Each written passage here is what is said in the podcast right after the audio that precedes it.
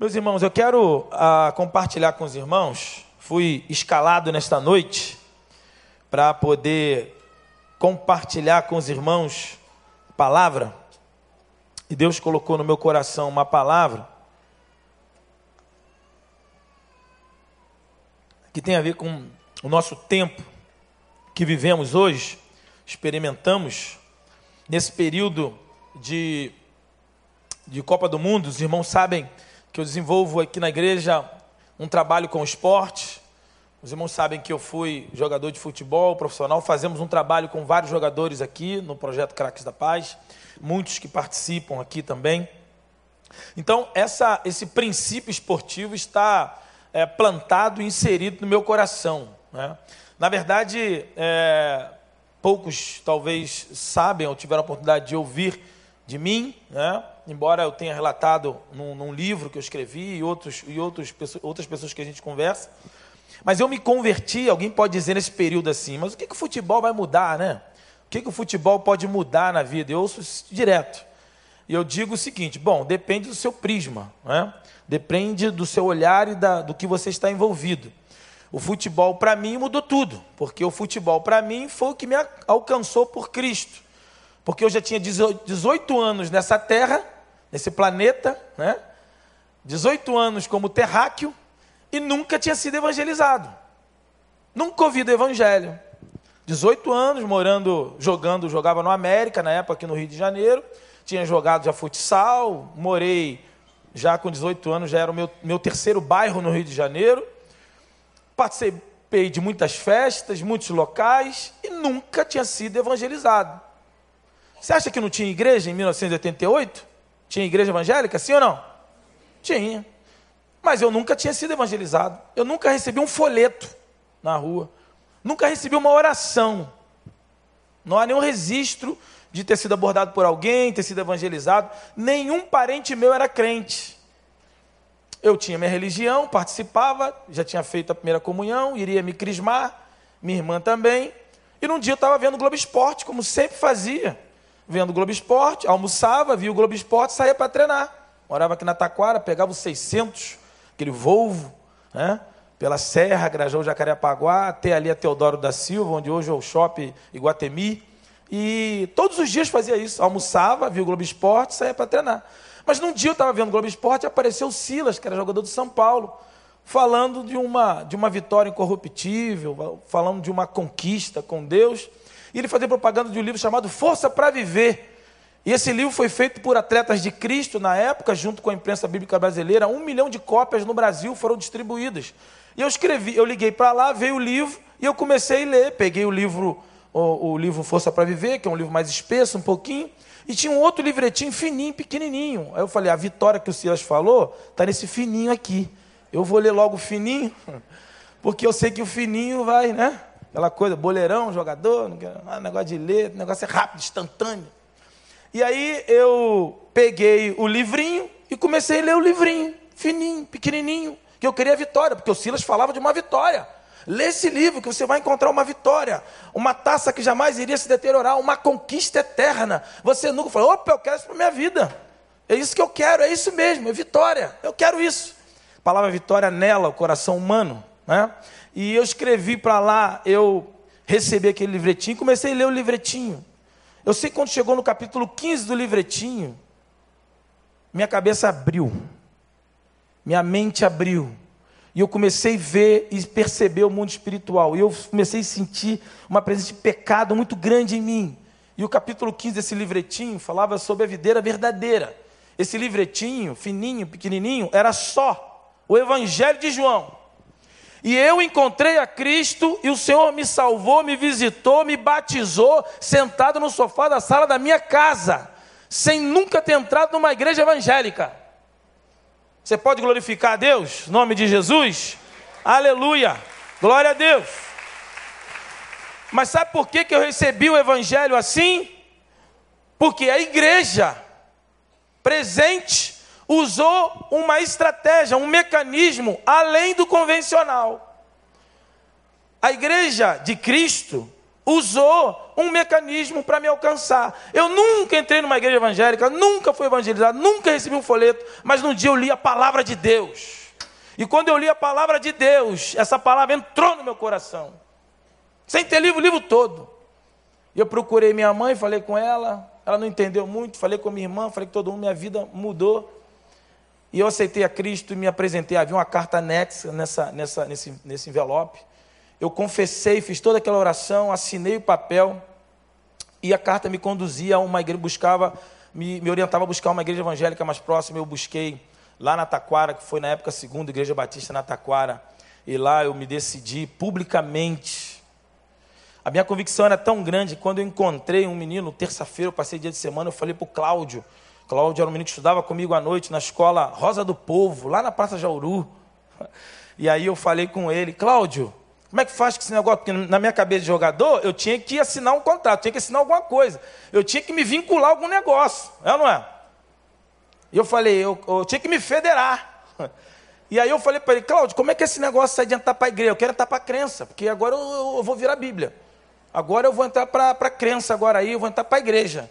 E ele falou assim, não, porque o Cláudio, tadinho, imagina, o cara é treinado para buscar o outro. Aí esse cara, a pessoa vem agora um peixe grande, ele sabia, ele me olhava, eu jogador, aquele negócio, né, todo na escola, ah, jogador da América, aí eu já andava de uniforme, aquele negócio, né, namoro, esse negócio todo, aí ele já me olhava e ele falava assim, ah, é, não, ficou me...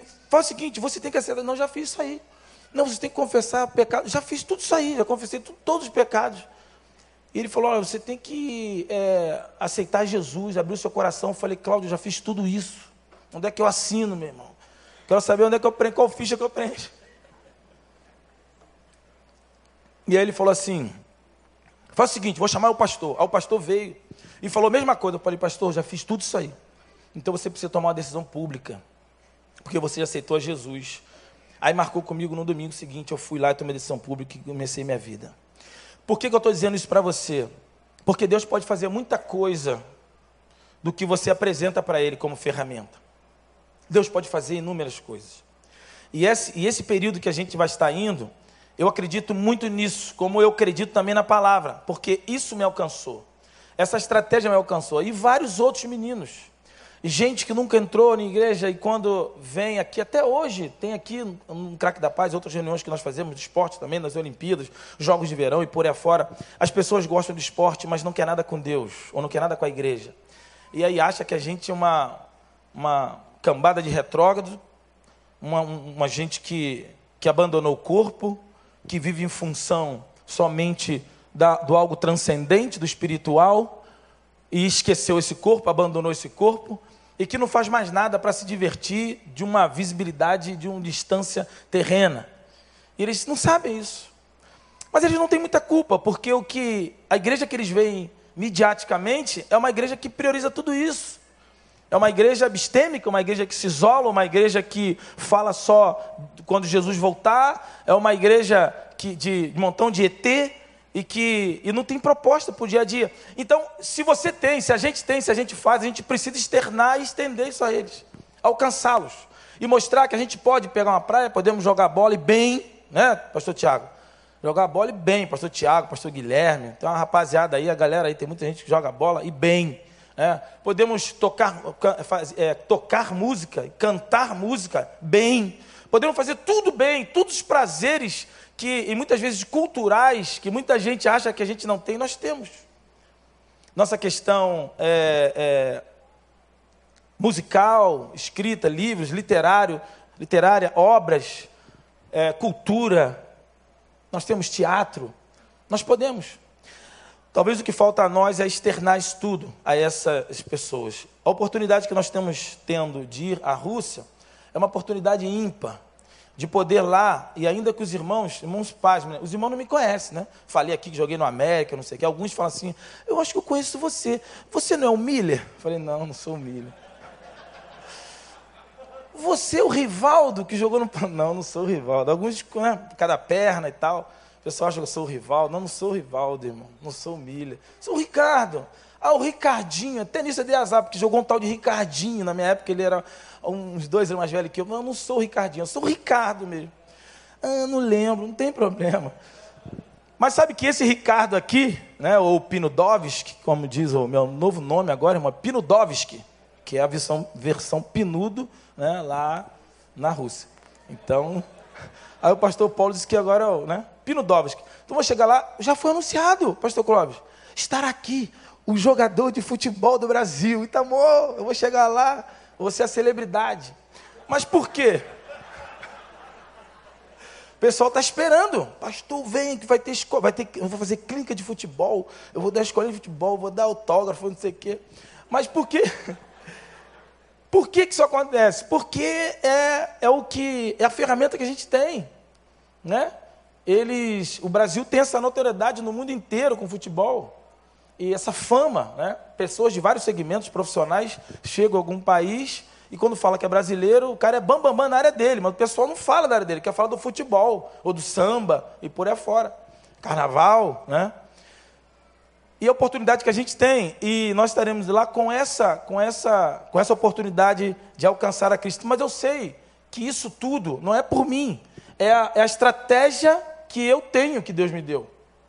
Então, uh, o que o futebol pode mudar? O Brasil sendo campeão, Muitos missionários, como já aconteceu em 94, vão poder falar de Jesus, como muitos relatos que nós tivemos. Quando o Tafarel se ajoelhou em 94 e apontou os dois dedos para o alto, muitos aquela ali foi a imagem mais publicada, foi recorde de publicação de uma mídia, de uma imagem no planeta inteiro. Nunca nenhuma outra imagem, irmão Tadeu, foi tão divulgada e vinculada na mídia mundial como o Tafarel ajoelhado apontando os dedos para o alto.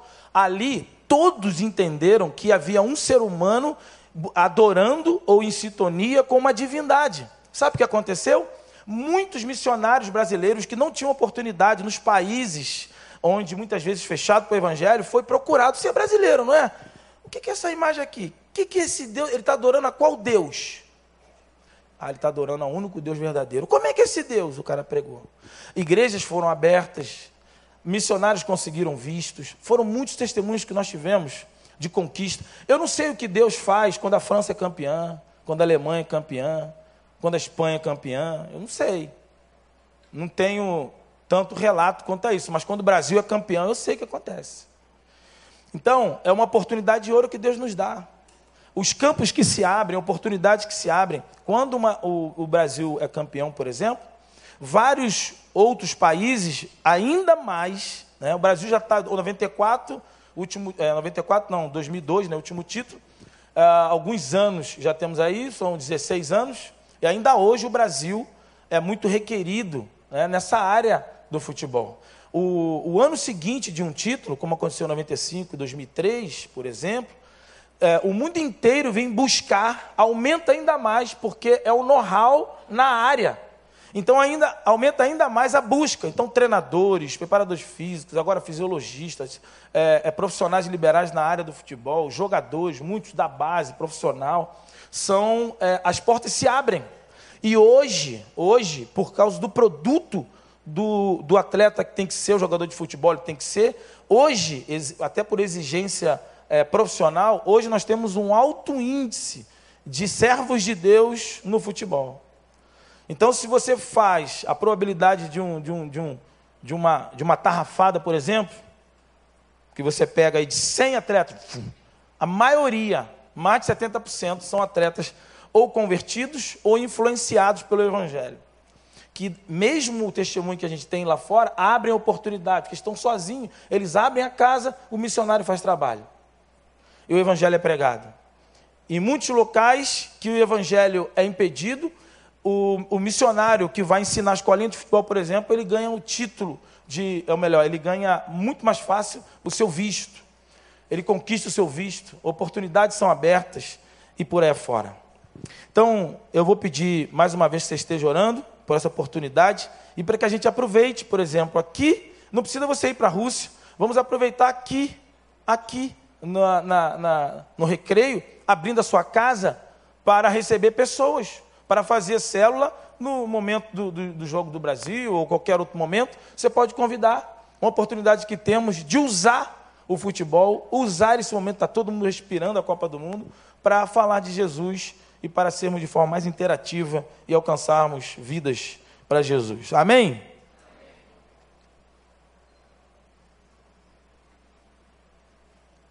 Quero ler João 6. Está comigo aí? João 6. Capítulo 6 de João é um capítulo muito interessante porque, embora a gente saiba que a Bíblia não foi escrita dividido em capítulos e, versículos, mas por divina condução, o capítulo 6 de João, ele requer e ele usou o dobro, mais ou menos, do que João usou e a média do Novo Testamento. Não se tem um livro tão grande. O capítulo 6 de João, ele traz ah, dois clássicos de milagres de Jesus: a multiplicação dos pães e Jesus andou por sobre a água. Jesus fala do pão da vida.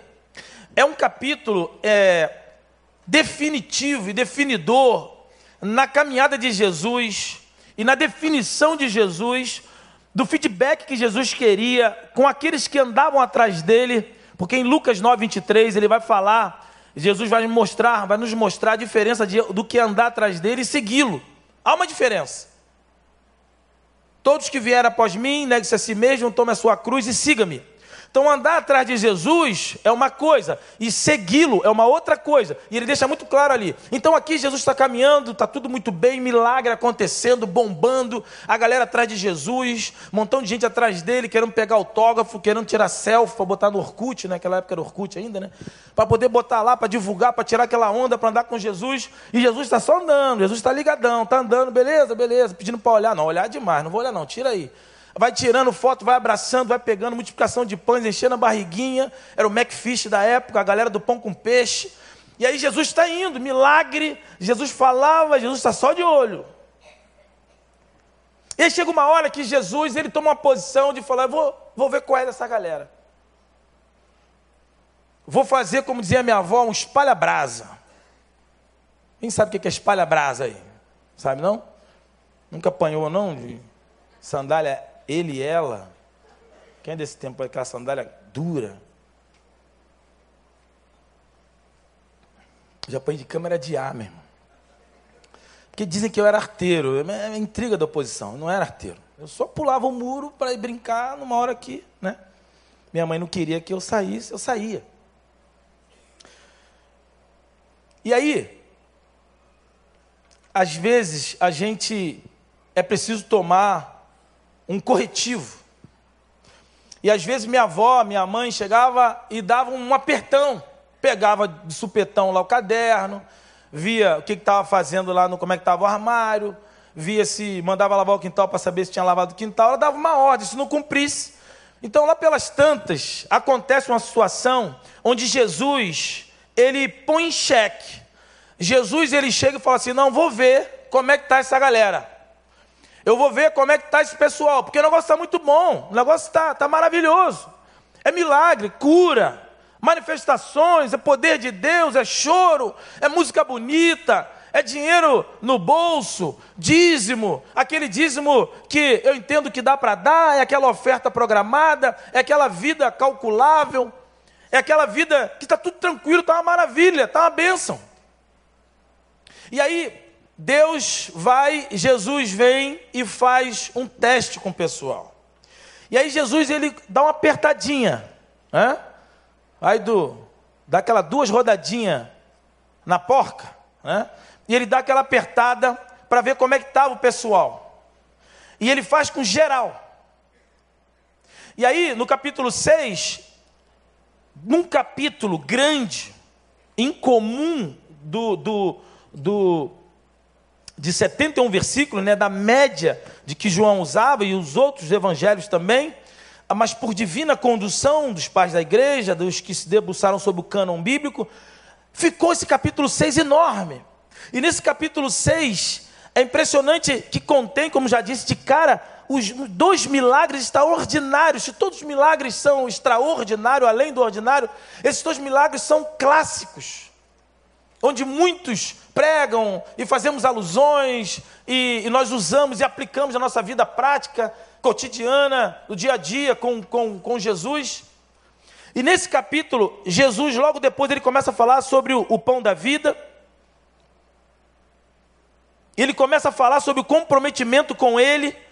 Ele começa a falar sobre uma aplicação de que Ele, como cordeiro, sendo pão, que deveria ser comido por muitos, o pão de Deus, o cordeiro, que deveria ser é, é, é abraçado por inteiro. E ele diz assim, no versículo 24, por exemplo, ele diz, capítulo 6, versículo 24, está comigo aí? Diz assim: Vendo, pois, a multidão que Jesus não estava ali, nem os seus discípulos, entraram eles também nos barcos e foram a Cafarnaum em busca de Jesus. E quando a gente lê isso aqui, fala assim: Poxa, é legal. O pessoal estava buscando Jesus. Olha o versículo 25. E achando, e, e achando na outra banda do mar, disseram-lhe: Rabi, quando chegaste aqui, Jesus respondeu-lhe e disse: Na verdade, na verdade te digo, vos digo, que me buscais não pelos sinais que viste, mas porque comeste do pão e vos saciaste, saciastes. Trabalhai não pela comida que perece, mas pela comida que pertence, que permanece, melhor dizendo, para a vida eterna, a qual o Filho do Homem vos dará, porque a este o Pai deu e selou. Então, aqui nesse texto, Jesus começa a nos mostrar algo impressionante de uma turma que estava caminhando com ele, que estava andando com ele e que estava buscando Jesus, que estava é, sabendo onde ele estava, estava incomodado e viram que ele não estava ali, atravessaram outro mar, estavam correndo atrás de Jesus, buscando Jesus, mas para que estava buscando Jesus? Para que, que eles queriam estar com Jesus? Jesus fala aqui, porque eles queriam o quê? Hã? O pão que perece. E aqui essa palavra de hoje, Deus colocou no meu coração, para a gente refletir na nossa vida, na tua vida. E é o tema que a gente experimenta hoje, né, de, de Copa do Mundo, de, de futebol. É se como nós temos sido em relação a Jesus, e Deus colocou numa frase no meu coração que é seguidores ou torcedores de Cristo. Torcedores, ou melhor, seguidores ou torcedores de Jesus. Porque o torcedor, ele tem uma relação é, meia complicada e engraçada. Para quem é do futebol, é, chega a ser engraçado. E tem uma torcida aqui, acho que é no Rio de Janeiro, esse time acho que é do Rio. Uma torcida que, que quando o time está mal, ela quer quebrar tudo, ela quer mandar embora todo mundo. E o time está perdendo a primeira, a segunda, a terceira, a décima. Esse time é horrível. E eles mesmos se, se, se humilham né, no, lá no, no Face, fala que esse time é ruim, esse time é uma M, né, uma mediocridade. Esse time é, é horrível, esse time é isso, é aquilo. Mas quando ganha o primeiro jogo, ganhou o primeiro jogo de 1 a 0, de 2 a 1, meu irmão, eles mudam da água para o vinho. É o melhor time do mundo. Nós somos o melhor do mundo. Vocês sabem que time é esse, não? Olha aí, já começa a manifestar, viu? Mas se você for para o Fluminense, que é, aí sim é o melhor do mundo, Fluminense. Fluminense foi campeão do mundo em 1951. Depois foi o Palmeiras, 52. Que houve um campeonato aqui no Rio. Mas pouca gente sabe disso. Eu e mais meia dúzia do Fluminense. Mas o Vasco também é assim. Botafogo também é assim. A torcida é assim. A torcida é assim, é um, é um, é um, é um sentimento passional, né? é aquele sentimento de amor e ódio, é aquela coisa quando está ganhando, está muito bem, o sujeito sai de casa, pega o ônibus apertado, ele pega o metrô, ele pega o, o ônibus, ele pega lá o, o, o, Uber mais baratinho, né? ou ele pega o, o taxista, divide com cinco, com seis, dá entupir dentro, vai, chega lá, enfrenta a fila, ele compra o ingresso, enfrenta a fila para entrar, ele já levou pipoca, mas aí o policial disse que não pode entrar com pipoca. Ele levou garrafa d'água, ele leva lanche, às vezes leva um montão de coisa para Maracanã, e não pode entrar. Mas aí ele enfrenta aquilo tudo, chega uma hora mais cedo, aquilo tudo. E o time toma um gol no primeiro tempo, ele quer mandar matar, manda vender todo mundo. E ele rasga a camisa. Já viu isso na televisão? O cara rasga a camisa, ele queima a camisa. Esse é o torcedor. Mas está escada ele sair dali. E o filhinho dele fala: Papai, vamos mudar de time? Não, mudar de time não. É ou não é? E depois ganha um jogo, depois pronto, volta tudo de novo. Aí você decora a sua casa, bota de novo, compra outra camisa. Né? Esse é o torcedor. E aí, numa relação com Jesus, Jesus estava querendo saber quem era torcida e quem era seguidor dele. Quem era torcedor, que quando está ganhando, está junto. Quando está perdendo, está fora. E muitos até mudam de time. Muitos até evitam de ir com a camisa no dia seguinte para não ser encarnado. Porque quando ganha, faz questão de dizer que é. Quando perde, foge. Será que a gente consegue diagnosticar isso numa relação com Deus, com Cristo, aqueles que se dizem seguidores de Cristo entre nós? Quando está bem, é de Jesus, bota no carro.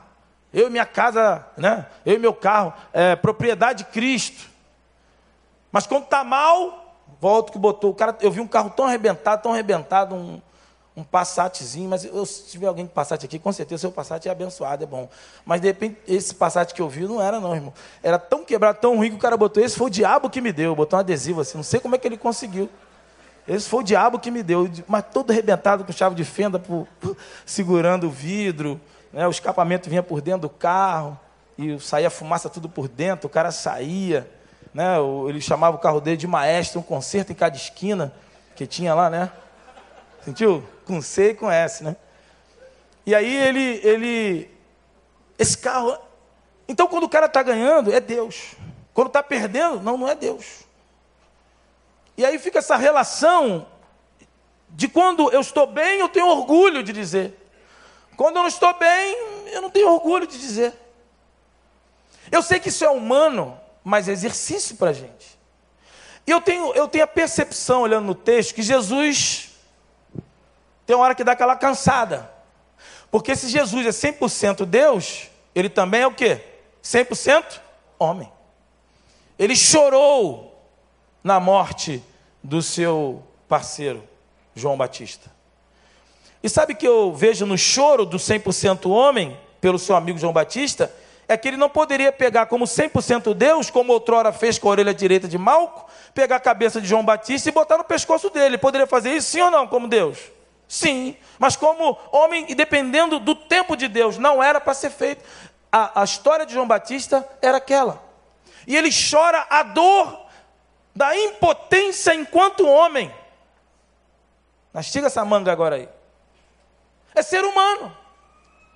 Ser humano, e muitas vezes nós temos, mas nós temos que exercitar para que isso possa ser minimizado no teu caminhar com Deus. Quando eu estou bem, eu estou bem com Deus. Quando a coisa não acontece, eu fico triste com Deus, magoadinho e quero punir Deus. Quero sair da igreja, quero deixar de tocar. Não, hoje eu não vou tocar, por quê? Porque eu estou malzinho. Hoje eu não vou tomar ceia porque eu estou malzinho. Você está se punindo duas vezes. Anulando a graça de Deus. Se as coisas acontecem, Ele é Deus. Se as coisas não acontecem, Ele continua sendo Deus na tua vida.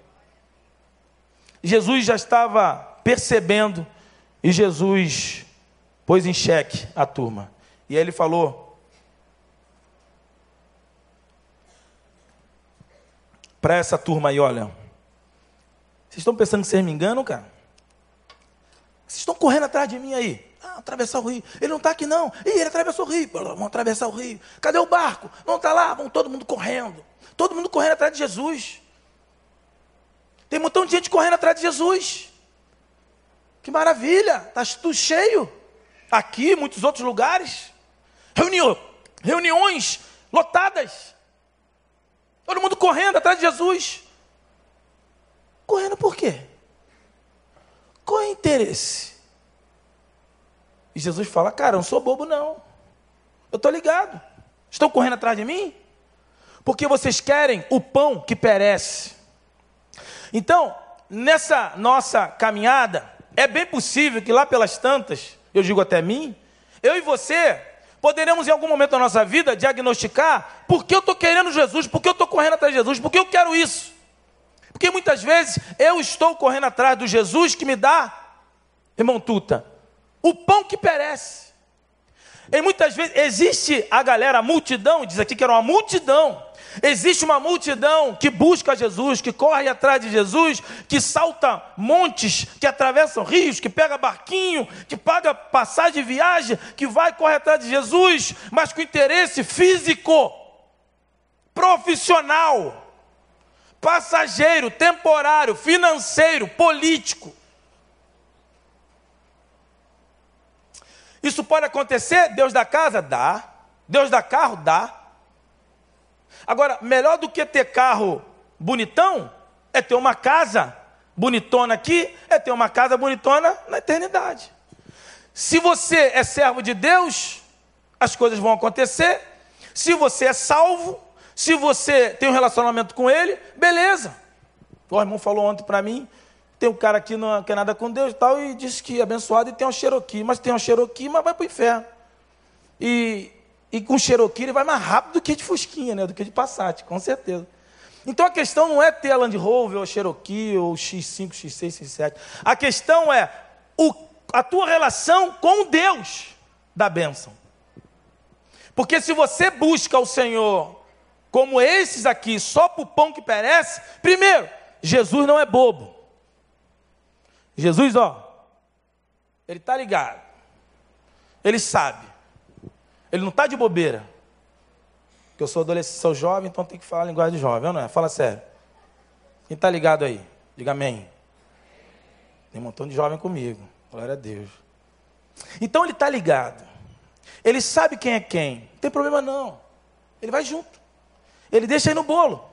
Mas lá pelas tantas, ele aperca ele dá uma apertada. E a Bíblia diz que não adianta querer fugir disso, que a Bíblia diz que no final todas as nossas obras serão provadas como pelo fogo. o que for palha vai ser consumido. O que for feno vai ser consumido. O que for madeira vai ser. O que for palha vai pegar fogo. O que for de interesse físico, político, passageiro, temporário, superficial, vai ser consumido. Não vai ficar nada. Então, o fato de correr atrás de Jesus, então fica você, diz o Senhor dos Exércitos nessa noite para todos nós, inclusive para mim. Fica tu ligado, diz o Senhor. Inclusive eu. Porque a questão não é a gente definir e fechar conceitos, não. Eu não sou esse grupo. A questão não é se você é ou não é. A questão é quando tenho sido. Essa é a questão. Porque a gente acha que numa vez sendo salvo, salvo para sempre, e é, e eu creio nisso, amém? Uma vez salvo, salvo para sempre. Amém, igreja? Quantos creem nesse negócio? Diga a glória a Deus. Aplauda o Senhor. Glória a Deus. É isso, irmão. Só que, mesmo entendendo isso, não significa que podemos é, passar por embates e dificuldades na nossa vida. Em alguns momentos, nos perceber seguindo Jesus para obter o pão que perece. É possível. E aí nós temos sido torcedores de Cristo e não seguidores de Cristo. Porque quem segue Jesus, buscando onde ele está, por pão que perece, não é seguidor. Está agindo como torcedor de Jesus. Porque quando o pão que perece não vem, fica entristecidinho. Quer punir Deus? Hoje eu não vou tocar, hoje eu não vou pregar. Estou triste, estou magoado com Deus. Porque a promoção não veio, porque o carro do ano saiu, porque o aumento não chegou, porque isso, porque aquilo, porque o filho que eu oro há tanto tempo não se converteu, porque meu marido ainda não resolveu, porque o plano de saúde, porque o, a, o processo não, nós não ganhamos. Isso é posicionamento e atitude de torcedor de Cristo, não seguidor. Aí, a turma continua, e aí Jesus entra no capítulo, no versículo 53. Aí diz assim: e Jesus, pois, lhe disse: Na verdade, na verdade vos digo, que se não comer na, a, a carne do se não comerdes a carne do filho do homem e não beberdes o seu sangue, não tereis vida em vós mesmos. 56. Quem come a minha carne e bebe o meu sangue permanece em mim e eu nele. 57. Assim como o Pai que vive me enviou, eu vivo pelo Pai. Assim quem de mim se alimenta também viverá por mim. Jesus está falando desse compromisso por inteiro com Ele. Não tem como comer, e aí ele faz alusão aqui, uma aplicação no cordeiro da Páscoa, onde o cordeiro deveria ser comido por inteiro. Cada família deveria chamar, ou, ou melhor, pegar um cordeiro e comer por inteiro. Se ela fosse pequena, ela deveria chamar uma outra família para estar e comer junto o cordeiro. Ou seja, o cordeiro na Páscoa deveria ser comido por inteiro. Não deveria sobrar nada. Todo cordeiro seria, deveria ser comido. Jesus está falando da integralidade do Evangelho da vida que ele tem. Não é só uma página, não é só uma esfera da vida com Cristo, não é só uma fatia do bolo. Jesus é, um, é algo uníssono, inteiro. E como a Bíblia diz, recebemos o bem e não receberemos o mal de Deus, porque existe o dia mal. O que a esposa de Jó diz para Jó não é bíblico. E não é uma posição de quem serve a Deus, de quem segue a Jesus.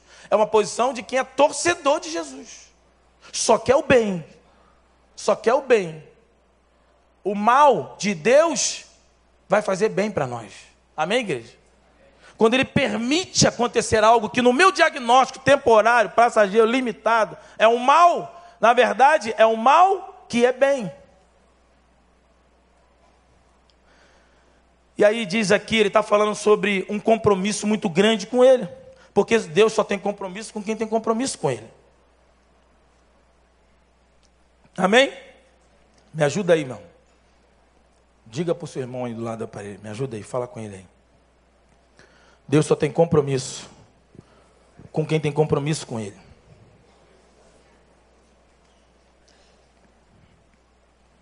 Ok? Agora a gente entra no versículo 60. Que agora eu entro na mensagem agora. Porque agora é, são 30 minutos de mensagem, não é isso, irmão? Cadê eu? 30 minutos, né? Então a gente vou entrar na mensagem aqui agora.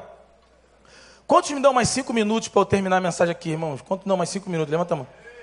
5, 10, 15, 20, 25, 30, 35, 40, 45, 50, 55, uma hora e 10, muito mais, ó. Mas eu tô, pregador quando fala que está acabando, é que está acabando mesmo. Mas eu estou entrando na mensagem, mas é um perigo, né? Versículo 60, aí agora é, a coisa entra numa, numa dimensão de final e numa dimensão desenvolvida, que Jesus vai desenvolver aqui com essa turma. Versículo 60 ele diz assim: Muitos, pois, dos seus discípulos, olha só, hein? presta bem atenção agora, irmãos, versículo 60. Muitos, pois, dos seus discípulos, repita comigo, muitos. Irmãs, digam muitos. Irmãos, digam muitos.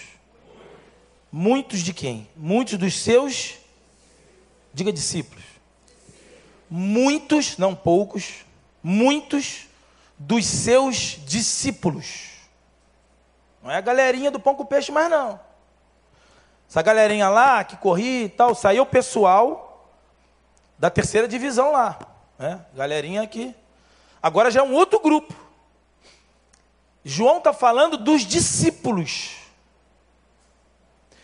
É gente que já andava com Jesus mais próximo. Porque tinha turminha do pão com peixe, do Orkut, lembra aquela galerinha? Do, da, da época tirar o, o, Na época não tinha selfie também, né? Era foto. Foto que você apertar, pum, saía. Você lembra? Polaroid, isso aí. Isso aí, bom pegar um cara da época que o cara sabe. Se entregou Polaroid. Às vezes saía preta, muito escura, e a pessoa tirava de novo, né? Às vezes ela falava assim, não, vai clarear. E deixava o cara embora, já era. Clareava só na glória. E aí você tirava ali aquela foto.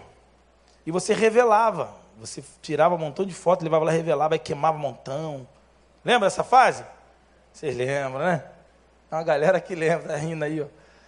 Então, tinha uma galera que tirava foto com Jesus direto, tirava retrato. Naquela época era retrato. Né? Tem muita gente aqui que pegou a época do retrato. Né? Olhava aquele triângulozinho assim, ó, aí via.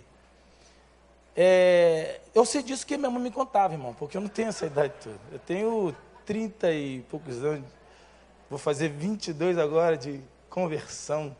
É, cada perna não dá, né? Porque a perna é arcada e fica mais ainda, dá uma volta.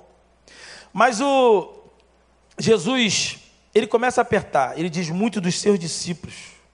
Ouvido isso, disseram: dura esse discurso, quem o pode ouvir? Quem o pode ouvir? Sabendo, pois, Jesus em si mesmo, a onisciência de Jesus, que os seus discípulos murmuravam. Irmão, discípulo murmura? Tem isso? Hã? Tem ou não tem? Tem, Diego? Discípulo que murmura, Diego também dúvida. Mas discípulo de Jesus, os caras andavam com Jesus. Chega aí. Alguns ele sabia o nome, né? Todo pastor fera sabe o nome de todo mundo. Pastor Wander fera, sabe o nome de todo mundo. E aí, ele, ele, ele sabia quem estava ali, os discípulos eram os mais próximos, e os discípulos murmuravam. Tem algum discípulo de Jesus aí? Levanta a mão. Quantos discípulos tem? Tem poucos, né? É. Aí, diminuiu, rapaz. Será que a gente murmura, irmão? O versículo 2 diz que eles murmuravam. E olha só, eu vou, eu vou abrir a janela que eu nem, nem tinha programado isso aqui. Mas se Deus coloca meu coração para falar. Quando a gente murmura para um outro irmão, ah, Jesus, isso não é de verdade não. A gente, e assim gente, eles falavam um com o outro, né? Se ele soubesse que essa aí, ó, você é pecadora. O cara era discípulo de Jesus. Ele andava com Jesus. Mas ele numa, numa fagulha, é aí que eu te digo. São as fagulhas. São os impulsos. São aqueles insights que a gente tem que a gente esquece que ele está aqui. Ok? Ele não está lá. Ele está aqui. E a gente esquece que ele está ouvindo. Porque quando diz que Jesus, sabendo, ele não é que ele ouviu, não, audivelmente com o aparelho auditivo dele, humano, não. Ele era o, ele era o raio, porque ele é o Quírios de Deus, é o Messias, é o 100% Deus, 100% homem, é o Senhor eterno na terra, aleluia. É aquele que tem a ciência de tudo que se passa, e ele diz: É-me dado todo o poder no céu e na terra. E ele diz para Pedro assim, começando com Pedro, andando aqui, diz: Pedro, hoje Satanás vos pediu para você andar como trigo, mas eu intercedi por ti para que a tua fé não desfaleça. De que Jesus está falando? Jesus está falando que houve uma reunião no céu, no mundo espiritual. Satanás vos requeriu, Pedro, para te arrebentar, te amassar, te peneirar, te trucidar, como faz com trigo. Mas eu intercedi para que tua fé não desfaleça. Jesus está falando de quê? De uma presença, ele estava aqui, porém lá. Amém? Ele está aqui na terra, porém ele está no céu. E ele teve a percepção, a consciência dessa reunião no céu, no mundo espiritual. Ele diz: Eu intercedi, Pedro, por ti, para que tua fé não desfaleça. Jesus está falando de um mundo físico e espiritual ao mesmo tempo, porque Ele é Senhor. E às vezes a gente esquece que o nosso Jesus é o Senhor de toda a glória, é o Senhor de toda a terra. E quando a gente vai com Ele em nome de Jesus, às vezes a gente se mediocriza e esquece que esse Jesus é o Jesus de toda honra e toda glória e todo louvor. Porque Ele é o Senhor eterno. E aí a gente murmura. Às vezes acontece. Mas a gente tem que introjetar na nossa mente isso. De que Ele é o Senhor. De que Ele está nos escutando. E Ele está atento a todas as nossas lágrimas. A todas as nossas causas e causos. E aí diz ele, e os discípulos murmuravam. E disse-lhe: Isto vos escandaliza? Que seria, pois, se visse subir o filho do homem para onde o primeiro estava?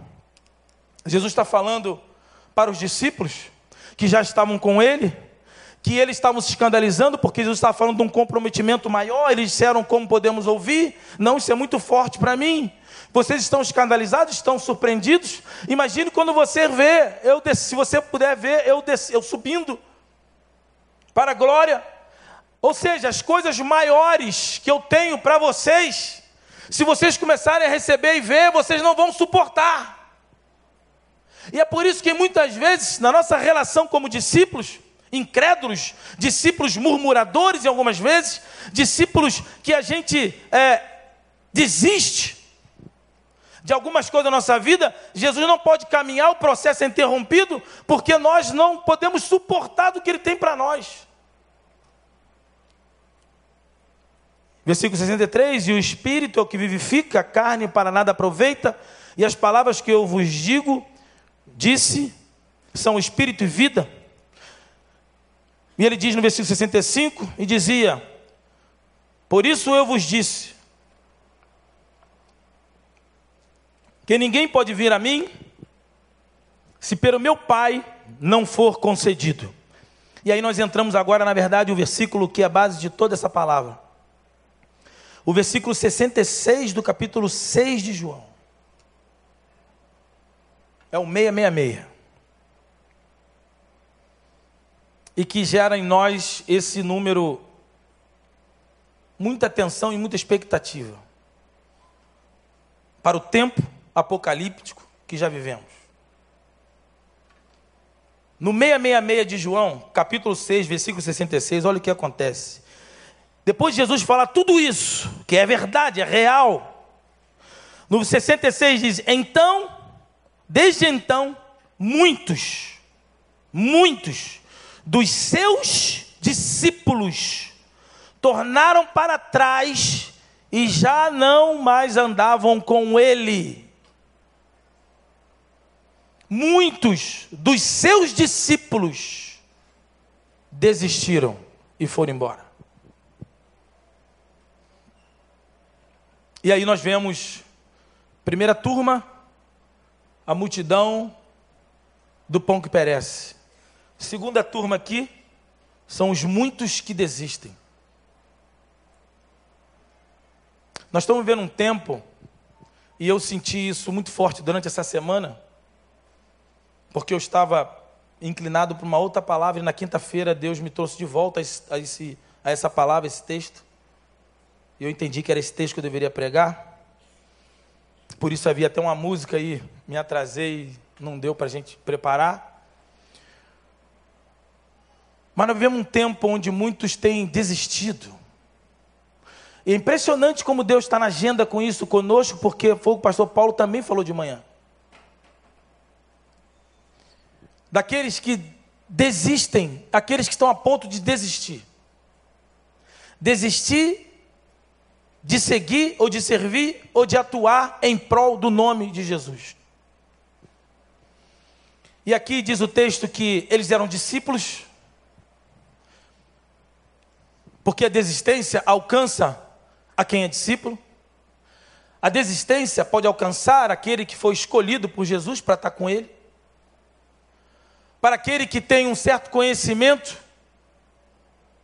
mas não o suficiente para entender de que a crise alcança aos discípulos. De que os problemas, os problemas alcançam a todos nós. A perda nos alcança. A derrota nos alcança. Podemos empatar um jogo tão fácil e sair com sabor de derrota. Mas a convicção daquele que serve, que segue e não só torce, entende que isso faz parte do percurso. Isso está dentro do bojo de uma empresa que, quando vai planejar o seu financeiro, já põe lá tanto percentual de perda, de prejuízo. E aí vai, chega pelas tantas, alguém fica sabendo que aquela empresa, ih rapaz, aquela empresa teve um prejuízo de tanto. Ele não sabe que aquilo está dentro do bojo de de aplicação e de planejamento. Isso aqui, um empate de vez em quando, ou uma perda, isso faz parte da vida com Jesus, a, a vida com o reino. Enquanto estivermos aqui, nós perderemos. As coisas não vão nem sempre sair como a gente quer. Teremos algumas perdas, porém a vitória é certa no nome de Jesus. Uma equipe para ser campeã, Campeonato Brasileiro, por exemplo, 38 rodadas, ela pode ser campeã, mas perdeu 3, 4, 5 jogos. Mas é a campeã. É possível perdermos alguns jogos, perdermos alguns pontos. Faz parte. Amém, igreja? Não é porque perdemos um jogo, perdemos alguns pontos e vamos desistir. Desistir porque eu perdi. Porque a coisa não aconteceu. Porque a doença me alcançou. Porque eu fui desempregado, mandado embora. Porque não está encaixando. Porque a minha, a minha, o meu acordo com a minha esposa, com o meu esposo, com o meu filho. E a gente vai desistindo. Pessoas que entregam um ministério, liderança de uma célula, porque está passando por problema, pastor Clóvis. Quem não tem problemas? Quem não tem dificuldades? Olha, pastor, eu não vou dar um tempinho no ministério, que eu estou passando por uns problemas aí. E essa galera que está aqui, não tem problema nenhum, não? Ah, está todo mundo de bobeira aqui. Não tem ninguém com dificuldade. Não tem ninguém com problema. Sempre teremos problemas, irmãos. A questão é que a gente não deve olhar para a dificuldade. A gente não deve olhar para, o desafio. Porque o que Jesus apresentou para essa turma ali é o desafio. E aí Jesus diz que muitos dos seus discípulos foram embora. E ao contrário do que eu, se eu fosse um pastor presidente, o que a gente ia fazer? Não, não, não vai não, fica aí, vamos fazer uma promoção, botar o dízimo 7%. Né? Segura um pouquinho, vou arrumar uma vaga para você no teu carro. Não, não vai precisar mais procurar, não. Para você chegar, vai ter uma vaga ali, ó, na vaga dos pastores. É? Vamos fazer um jeitinho, vamos fazer um retorno mais perto. O retorno está muito longe. Ah, pastor, não vou mais na igreja porque o retorno está muito longe. Não, vamos falar com o prefeito, vamos mudar tudo isso. Mas não. Sabe o que Jesus fez? Olha aí, 67. Então Jesus virou para os doze e disse: Quereis vós também retirar-vos? Segundo os comentaristas, a maioria deles, massacrante, veem, entende que só ficaram os doze mesmo, pastor Daniel. Quando João fala que muitos dos seus discípulos foram embora, ele está sendo otimista. A galera ó, vazou. E aí Jesus virou para os doze. Porque se tivesse mais um punhadinho de discípulos que ficassem, ele poderia até primeiro, né? E nesses ficaram. Porque todo apóstolo é discípulo, mas nem todo discípulo é apóstolo. Os apóstolos são os doze. E aí Jesus virou para os apóstolos e falou: E aí, rapaziada, você não quer ir embora, não? Quer meter o pé, não? Vaza, pode ir embora. O que Jesus está dizendo para os discípulos é o seguinte: vocês entenderam o que eu falei?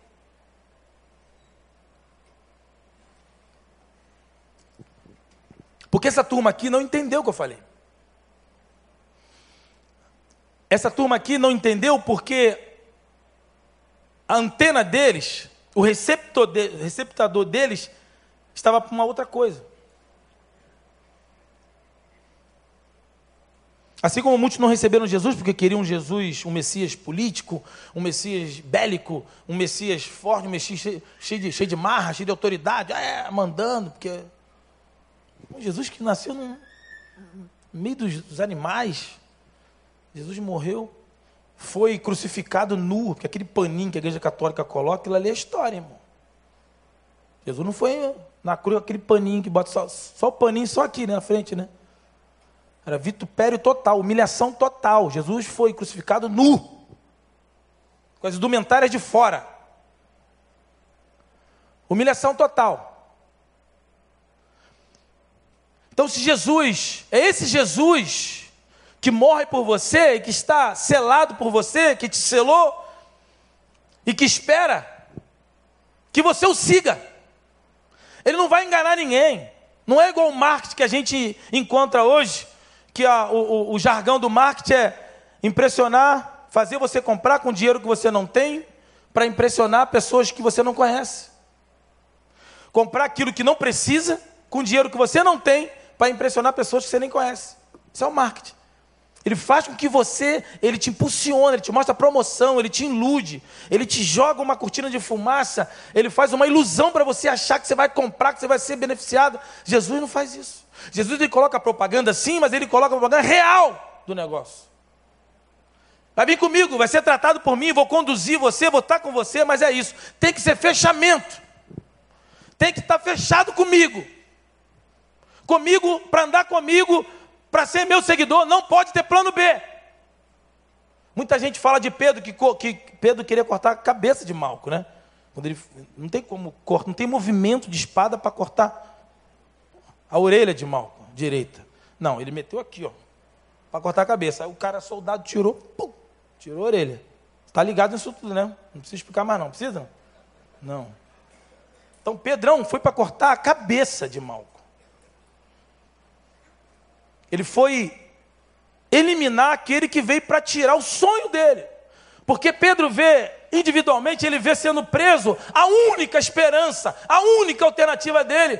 Pedro investiu todas as fichas em Jesus. Pedro acreditou e creditou em Jesus. Ele pôs crédito em Jesus. Ele botou todas as fichas em Jesus. Ele pôs, a Bíblia diz que ele e seu irmão deixaram as redes, os peixes e os barcos e as famílias dos pai, o pai e foi seguir Jesus. Então era irreversível. Perder Jesus era perder tudo para Pedro.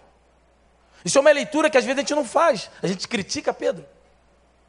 Mas ele seguiu Jesus, de longe, mas foi o único que seguiu. E esse Pedrão, ele fala isso agora.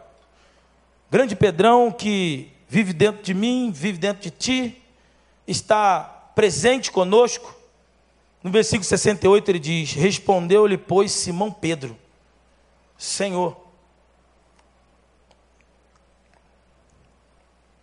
para quem iremos nós? E é essa pergunta que eu quero encerrar para você. Para onde você vai? Pedro diz assim: Para quem iremos nós? Só tu tem as palavras de vida eterna porque nós temos crido, isso aqui eu acho fantástico. Nós temos crido e conhecido, diga comigo, crido e conhecido que tu és o Cristo, o Filho de Deus vivo. O Filho do Deus vivo. Quando Pedro diz isso, é uma declaração profética é uma declaração vindo do Espírito, é revelação de Deus, não de homem. E aí ele diz que nós temos crido e conhecido. E aí são duas etapas que a gente precisa desenvolver isso na nossa vida. Jesus ele existe para nós para ser crido. E aí, ainda que crê e fé, crê a palavra crer e palavra fé tem distinções diferentes, porque crer faz ilusão ao fato histórico, ao passado, ao físico, ao tangível, palpável, acontecido, o histórico, crer. Você crê que Pedro Álvares Cabral o Brasil? Crê. Você crê como foi a lua? Não. Bom, eu não creio, mas tudo bem. Essa é discussão final. Você crê, agora fé não. Fé é o futuro.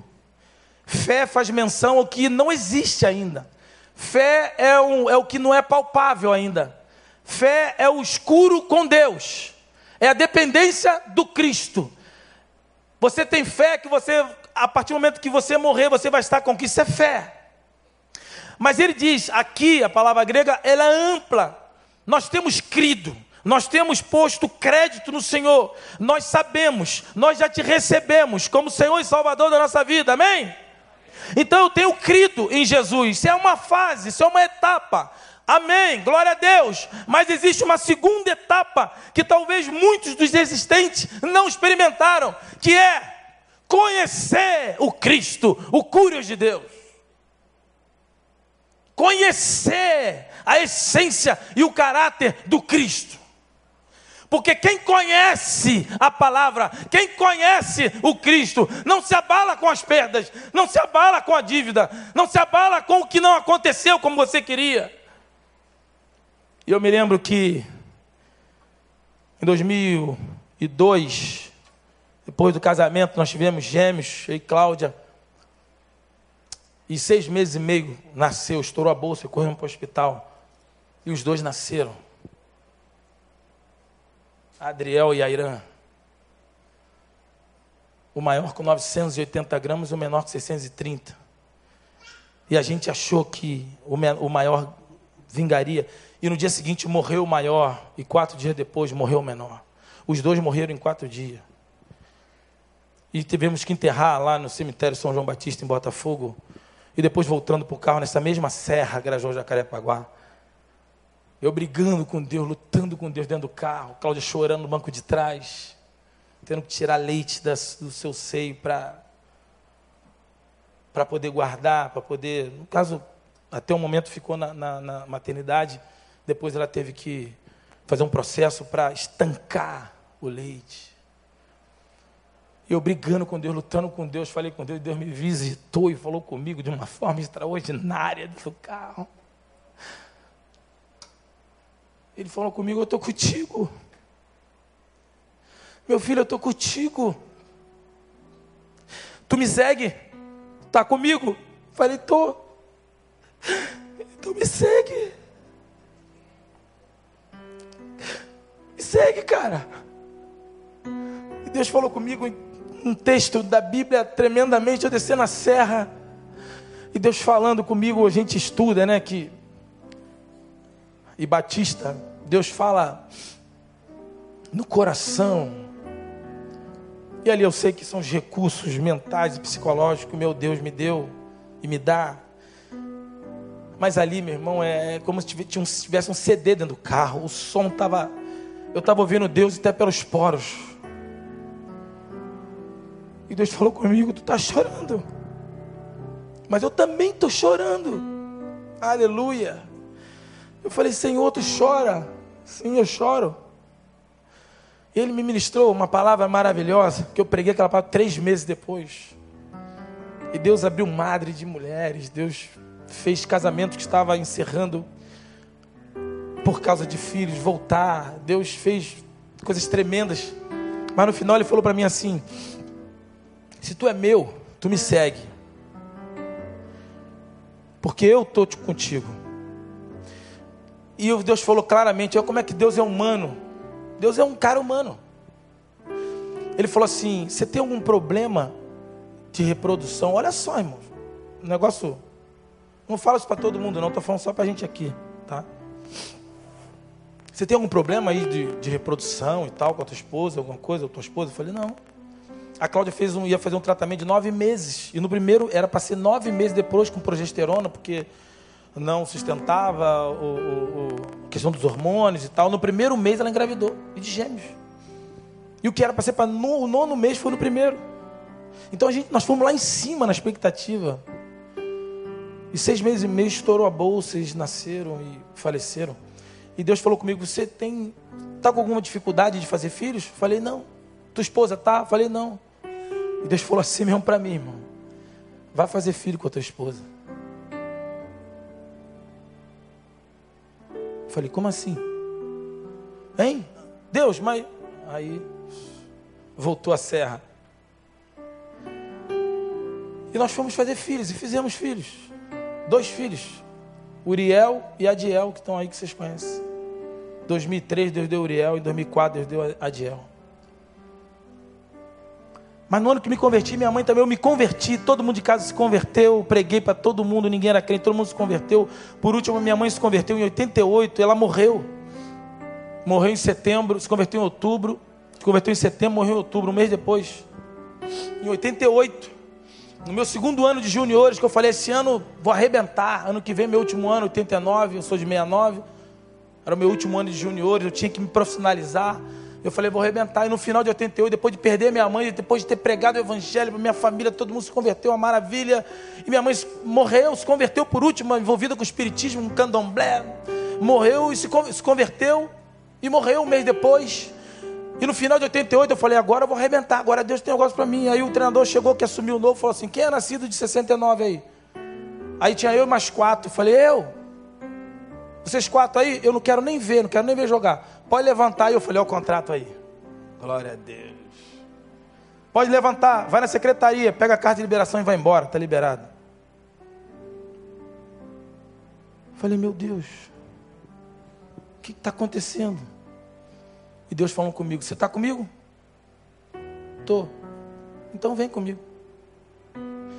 Mas é vem comigo. Não é vem pelas minhas coisas, não. Porque primeiro tu tem que me buscar. Depois eu te dou outras coisas. E essas outras coisas, irmãos, só ele que sabe, está no contrato. Mas só ele que sabe, a gente não consegue ler. Eu já pego, já tentei ler um montão de vezes, não consegue ler. A letra é muito miudinha. Essas outras coisas que ele vai dar, é ele que sabe. Então, nessa noite, está um contrato para você colocado, para você. Há dois contratos nessa noite, para você renovar o teu contrato com Deus, ou você assinar um contrato com Ele nessa noite. Um contrato de verdade com Ele, não com as coisas dele. Ok? Esqueça de buscar Deus pelas coisas. Esqueça de buscar Deus como aquela galera atravessava rio para querer pegar o pão que parece. Porque o pão fresquinho é agora. Quem gosta de pão fresquinho sabe. Eu não posso ter um pão fresquinho que eu compro. Eu levo dez. Só como dois fresquinhos. Os outros oito tem que botar na torradeira. Sabe por quê? Porque é pão perecível. Ele é fresquinho na hora. Sabe o que Deus está falando para você e para mim hoje? Deus tem um pão fresquinho para você toda hora. Então vamos ficar de pé agora. Vamos adorar esse Deus. Eu quero te fazer um convite agora. A pergunta do Senhor Jesus para aquela turma é afirmativa, melhor dizendo, de Pedro diz: para quem iremos nós? Tu vai para onde? Não vai embora não. Espera dois minutinhos. Não sai não. Para onde você vai? Existencialmente, espiritualmente. Você vai para onde? Não tem lugar para ir. Chega. Não foge mais de Deus. Assine esse contrato hoje. Assuma esse teu compromisso com Deus hoje. E Deus sabe o que vai fazer com você. Nós vamos adorar o Senhor com essa canção. E durante essa canção, se você quer ir para Jesus, seja assinando um contrato com Ele ou renovando esse contrato, você sai do seu lugar e vem aqui à frente, se colocando diante do Senhor durante essa canção. Vamos adorar Ele. Aleluia. Abra a tua boca e adore ao Senhor. Aleluia. Venha para Ele. Para onde você vai? Para onde iremos nós?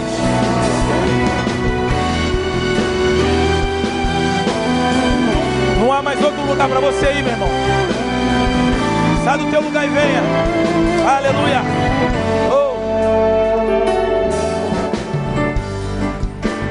Quando brilha o sol, ou se a chuva vem,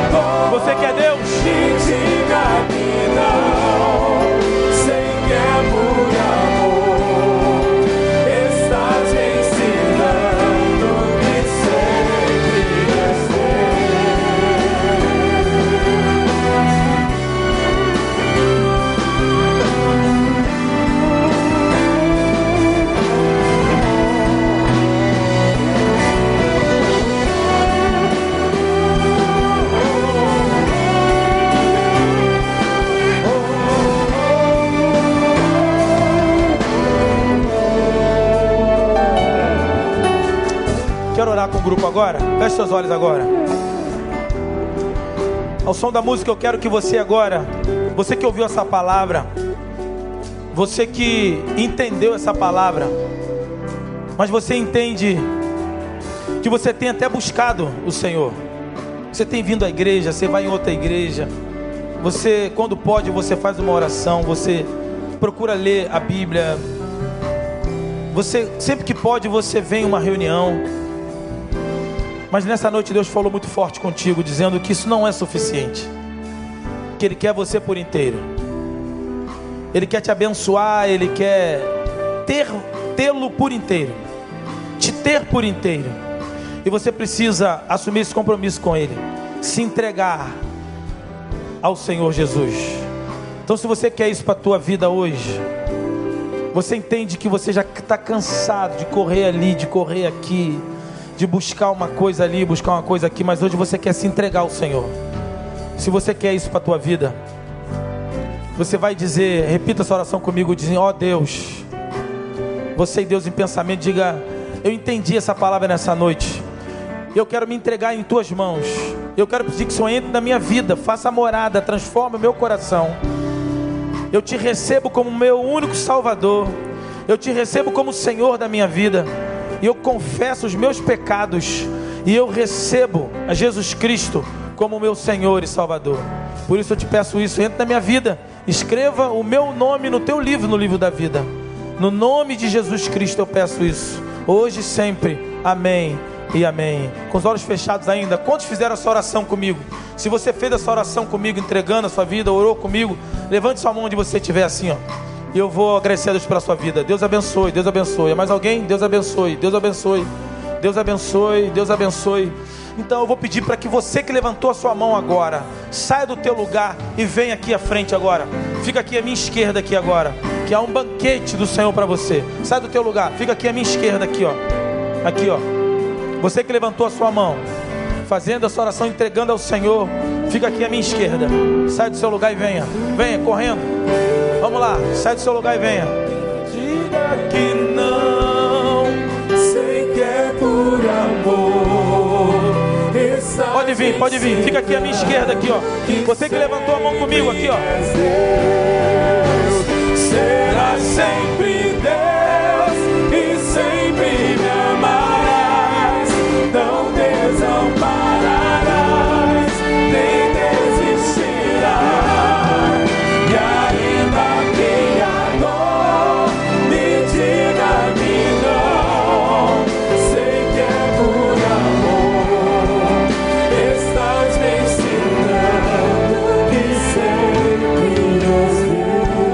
é discípulo, você que já é servo, você que já é contrato assinado com Deus, você já tem ministério, você sabe do teu Deus, você sabe, mas você está passando por uma grande luta.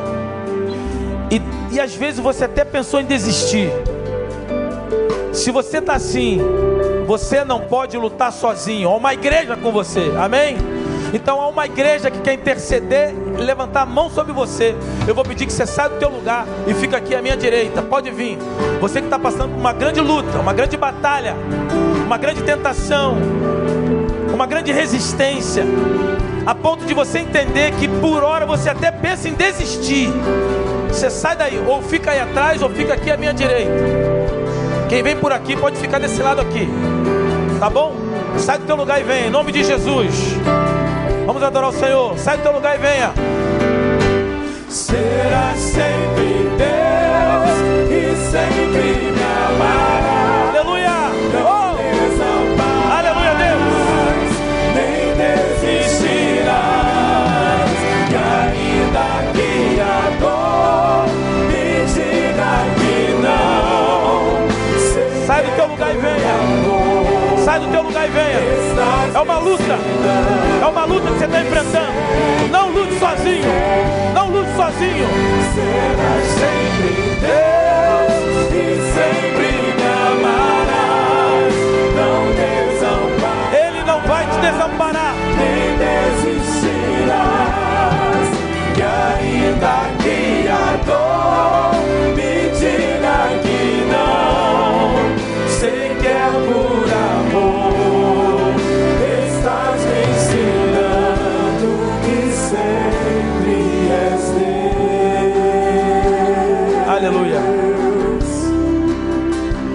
está aqui na frente? Ou que orou comigo, levantando a mão. Ou você veio duas, três vezes aqui à igreja. E você hoje está assinando um contrato com Deus, está entregando para Levanta a mão aqui, só para a gente identificar. Você orou comigo, levantou a mão. Levante a mão bem alto, bem alto. Não tem vergonha não. Vai levantar a mão. A outras pessoas que vieram aqui, ó. Levante a mão. Mantenha a mão assim. Cada um discipulador vai estar com você. Há pessoas aqui à frente. Levante sua mão. Nós vamos orar agora. O Jesus, o mesmo Deus dos apóstolos, é o Deus da igreja do recreio. É o Deus que está aqui agora. Amém? E esse Deus te perguntou: Você não quer ir embora? Você disse não. Você não quer ir embora, não? Não. Você não vai desistir e você não desistiu. Então o Senhor te trouxe aqui porque você entendeu como Pedro que você não tem uma outra alternativa, não há um outro lugar para você ir senão o Senhor. Então agora, agora, entenda uma coisa, olha para mim, a partir de agora, você veio, não veio? Você se colocou diante do Senhor, não veio? Agora eu só falar uma coisa para você. Agora Deus comprou o teu barulho. Jesus comprou o teu problema agora. Jesus agora, agora é com Ele. Faça a tua parte, porque agora Ele vai entrar com provisão. Ele vai agir na tua vida. Ele vai entrar com mão forte, com braço forte sobre tua vida. Espere, vai passar por algumas turbulências, mas não esqueça, não esqueça, Ele estará contigo. Ele vai dar uma apertada para poder consertar. A tua vida vai precisar ser consertada. E para ser consertada, Ele vai precisar apertar algumas peças. Entendeu? Mas creia, Ele está contigo agora. Vamos orar ao Senhor, igreja. Estenda tua mão para cá, no nome de Jesus. Pai, no nome de Jesus, nós estamos diante do Senhor nessa noite. Nós cremos no teu poder, cremos na tua unção, cremos que o Senhor tem feito maravilhas nessa hora que o Senhor tem agido sobre essas vidas e trouxe essas vidas na tua presença. Por isso, Deus, nessa hora te pedimos que o Senhor venha agora quebrar todo o espírito de desistência. Que o Senhor venha repreender no nome de Jesus todos os homens fortes que ministravam fraqueza espiritual e sentimentos de desistência na vida deles aqui agora. Pedimos que o Senhor venha agir de maneira sobrenatural, poderosa. Venha e haja no corpo, na alma e no espírito. Oh Deus, faça a tua obra maravilhosa, miraculosa, extraordinária, transcendente. Oh Deus, haja agora com o teu poder e com a tua unção. Faça a tua obra no nome de Jesus, no nome de Jesus Cristo. Receba essas vidas, receba cada um deles agora. Receba aqueles que vieram pela primeira vez. Escreva os seus nomes no livro da vida. Receba esses que vieram passando por lutas, por dificuldades, por problemas. Pai, que o Senhor venha agora reanimar cada um deles agora. Coloque a tua palavra nesses corações. Que o Senhor possa entrar com o teu braço forte. Estenda a tua mão sobre cada causa e sobre cada história. Porque nós oramos e cremos no nome eterno e ressurreto de Jesus Cristo. Hoje e sempre. Amém e amém. Aleluia. Glória a Deus. Aplauda ele bem forte em nome de Jesus. Aleluia. Glória a Deus.